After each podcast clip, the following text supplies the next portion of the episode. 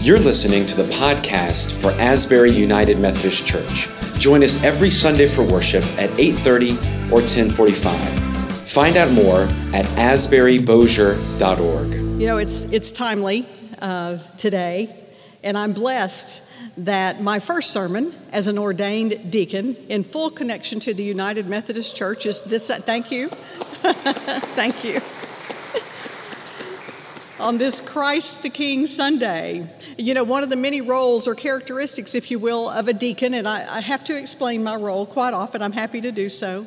It is to identify the congregation's mission to the world and to lead the congregation to interpreting the needs, concerns, and hopes of the world.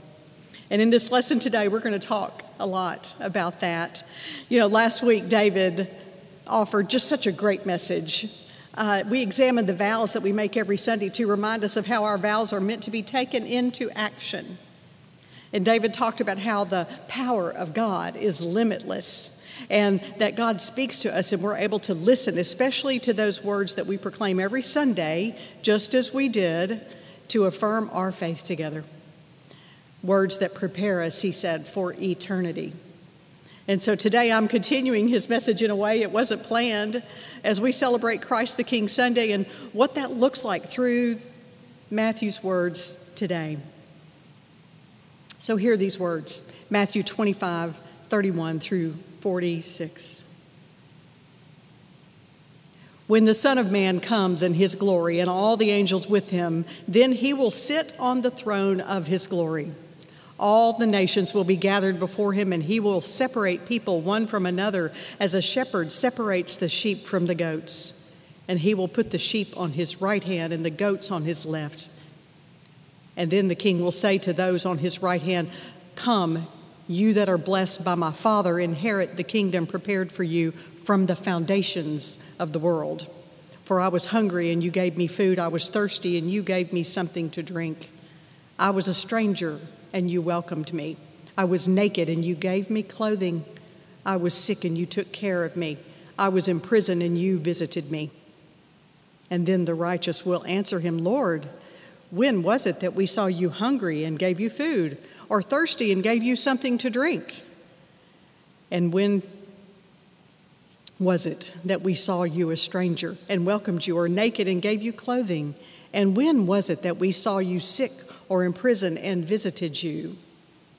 And the king will answer them Truly, I tell you, just as you did it for one of the least of these who are a member of my family, you did it to me. And then he will say to those on his left hand, You that are accursed, depart from me into the eternal fire prepared for the devil and his angels. For I was hungry, and you gave me no food. I was thirsty, and you gave me nothing to drink. I was a stranger, and you gave you did not welcome me, naked, and you did not give me clothing, sick and in prison, and you did not visit me. Then they will answer, Lord, when was it that we saw you hungry or thirsty or a stranger or naked or sick or in prison and did not take care of you? And then he will answer them Truly, I tell you, just as you did not do it for one of the least of these, you did not do it to me. And those will go away into eternal punishment, but the righteous into eternal life. This is the word of God for the people of God. You know, every year I visit the doctor, maybe you do too. Uh, I, I'm not usually ill, thankfully, when I go and visit the doctor. It's usually just time for my annual checkup, and so I have a complete physical examination in order for a team, yes, a team of medical professionals, it takes a village, to measure my wellness. And so it's not an entirely comfortable experience, and I confess that I really do often want to avoid it. But health prevention's good. I encourage it. I'm a health professional. And so screenings and examinations, you know, they can save your life by catching things early. I always have at least one or two more health, you know, about, well, about three doctors a year, about as maybe four. Uh, you know, I see, I see my cardiologist once a year. I have, I have heart issues in my family, and so I go to get a good look at my cholesterol, cholesterol levels, my risk profile. I have a stress test every so often. I see my dermatologist a couple of times a year, fair skin and freckles, having had uh, cancers removed frequently already. And you know, sometimes they find things and, and you go on for more tests and you take steps that you need to to in case anything comes up to remove things malignancies cataracts. I just had cataract surgery myself. To regain your health and ensure long-term wellness. Either way these checkups they could they could save your life. So in many ways this message from matthew today this depiction of the last judgment is like a wellness check. Its purpose is really not to condemn or scare but to provide a snapshot of our overall health development, learning, and growth. That should lead us to new habits and ways of life. Our doctor wants us to flourish. He wants us to live well and as healthy as we can. And so does our Creator, our Redeemer, our Judge, and our King.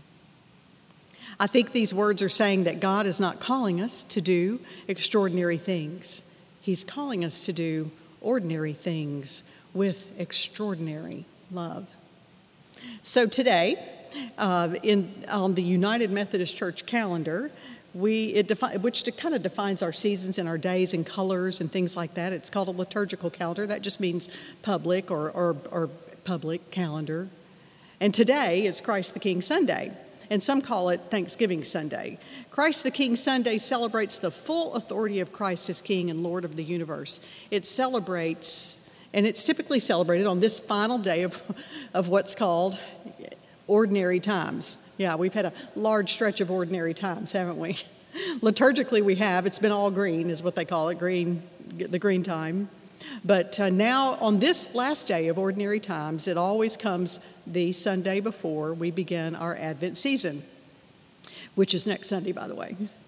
You know, we're always thankful, aren't we, all year long for the generous love of God in our lives. And so we do celebrate that today, especially in light of the fact that Advent will begin, like I said, next Sunday. There's no better day to talk about wellness, right? To consider our wellness just before we're going to overload ourselves with turkey and pie and dressing and mashed potatoes and those delicious rolls, right? And then dive onto the couch for that fantastic afternoon nap.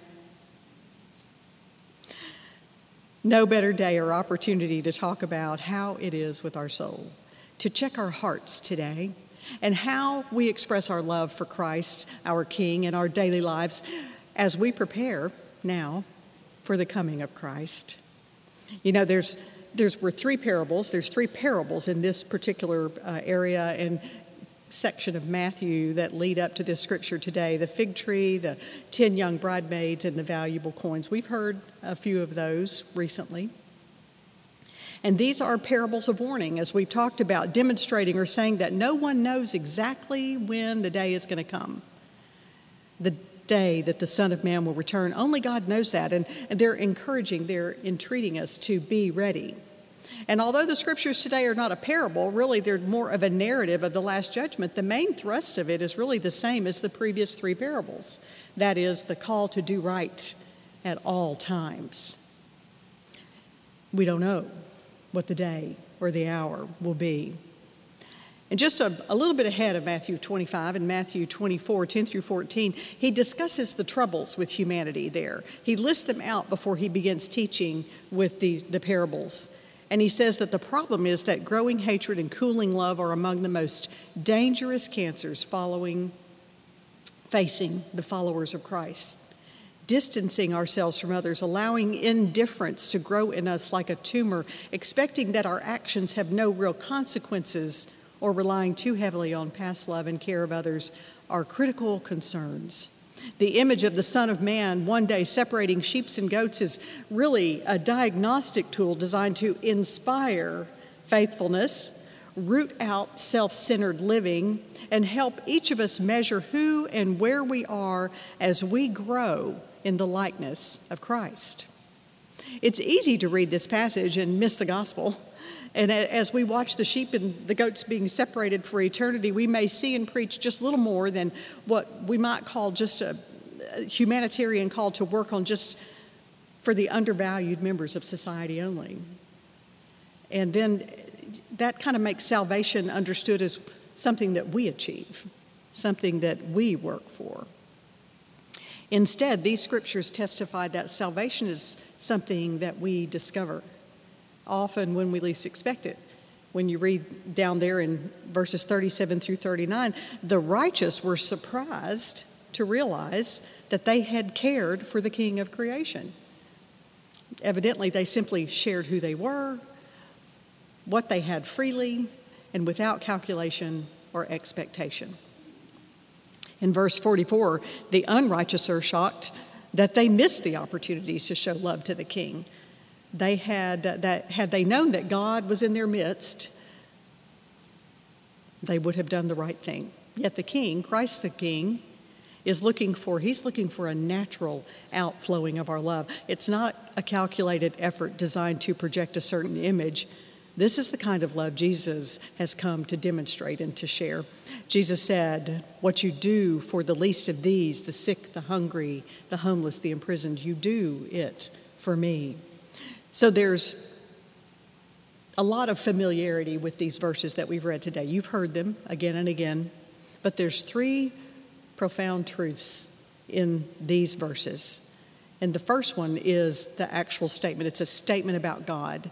The God of Jesus, the God of the Bible, is not a remote supreme being on a throne up there in the clouds or out there somewhere in the mysterious reaches of the universe.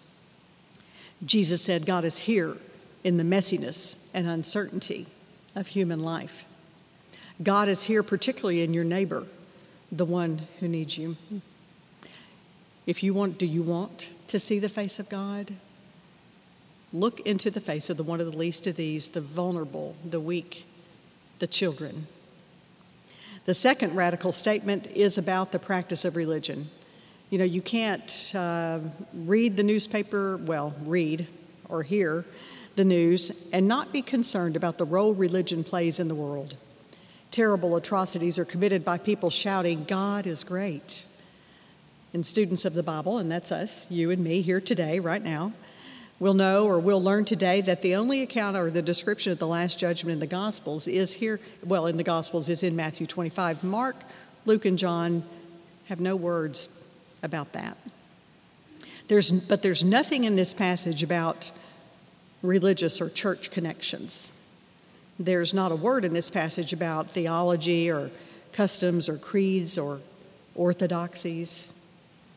There is only one criteria here, and that is whether or not you saw Jesus Christ in the face of the needy and whether or not you gave yourself away in love in His name. Third thing, most important thing about this subject, however, is it's not, it's not social, it's not political, it's not economic, it's not religious, it is personal.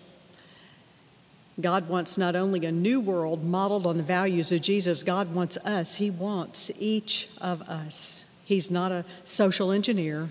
He is a God of love who wants to, well, well, to use language of an old revival meeting, he wants to save our souls and redeem us and give us the gift of life, true, deep, authentic life. God wants to save us by touching our hearts with love. God wants to save us by persuading us to care and see other human beings who need us. God wants to save us from obsessing about ourselves, our own needs, by persuading us to forget about ourselves and worry about others. That is God's favorite project to teach you and me the fundamental lesson, the secret, the truth that to love is to live. So, this passage, it provides a wellness check and possibly even a warning to those living in unhealthy, self centered ways. Like measuring blood pressure, height, and weight, Matthew 25, 31 through 46, emphasis on freely sharing with strangers, prisoners, and all who are hungry, thirsty, naked, and are sick, is a key diagnostic tool to assess our righteousness, our health. Now, righteousness, it's, a, it's kind of a big word. It comes from the Old Testament. It often defines a relationship between us and God or us and others. And when we talk about God's righteousness, it means more than just proper moral behavior, it expresses God's saving actions to us. Being righteous means that we are restored to a right relationship with God, that is, through Christ. who entered the world, this broken world of human existence, to bridge the gap, if you will. All may be made right with God through him and through Jesus. Now, Matthew's depiction of the Last Judgment ends with the notice that the righteous will be called to inherit eternal life. These are the merciful who are blessed, the people who hunger and thirst for righteousness that leads them to respond with compassion, the hunger and thirst for others. Jesus teaches that God's reign, the full revelation that we wait for, is characterized in the present not by powerful works and miracles, but by deeds of love, of mercy, compassion, and especially towards those in need. Jesus' kingly ministry is to be reflected in his followers in our exercise of caring for others. If we cannot share freely or fully, or if we don't make ourselves available to do so, it's a good measure that our relationship with God and the world is not as healthy and whole as Jesus' triumph on the cross makes possible loving those from whom Jesus gave life, particularly those who are undervalued, is a primary expression of our love of God and our experience of God's love of us. So we don't like warnings so much. Maybe we don't even like wellness checks, maybe. They ask us to, after all, they do ask us to, and we've done a lot of this lately. They ask us to recalibrate our lives. However, we do, we, in doing so, we do it just provides us with a critical wellness overview that we are wise to tend to, particularly since matters of the heart, heart troubles, they really do, they plague us all. God wants to save our souls and redeem us and give us the gift of life, true, deep, authentic human life. He wants to save us by touching our hearts with love so we can be empowered to do the same You've heard it said in John 7:38, whoever believes in me, rivers of living water will flow from them. He's not calling us to do extraordinary things. He's calling us to do ordinary things with extraordinary love. In the name of the Father, and the Son, and the Holy Spirit, let us pray. God, Father of the poor, your Son Jesus was born among us poor, humble, and dependent. Open our eyes and our hearts and our hands to honor him now as our Lord and our King by welcoming him in those who are hungry and thirsty, and all who are abandoned and lonely, in refugees, in the poor, and in the sick. Let our love become free and spontaneous like the tenderness you have shown us in your Son. Father, your church awaits the day when the Son of Man will come in his glory and the angels with him, and he will sit on his royal throne. And until that day, we will be received as your blessed people. Keep us safe in your care. Make us merciful, serving your Son now as he comes to us and to those in need. We ask this in the name of the Lord Jesus Christ, who lives and reigns with you in the Holy Spirit, one God, now and forever. Amen.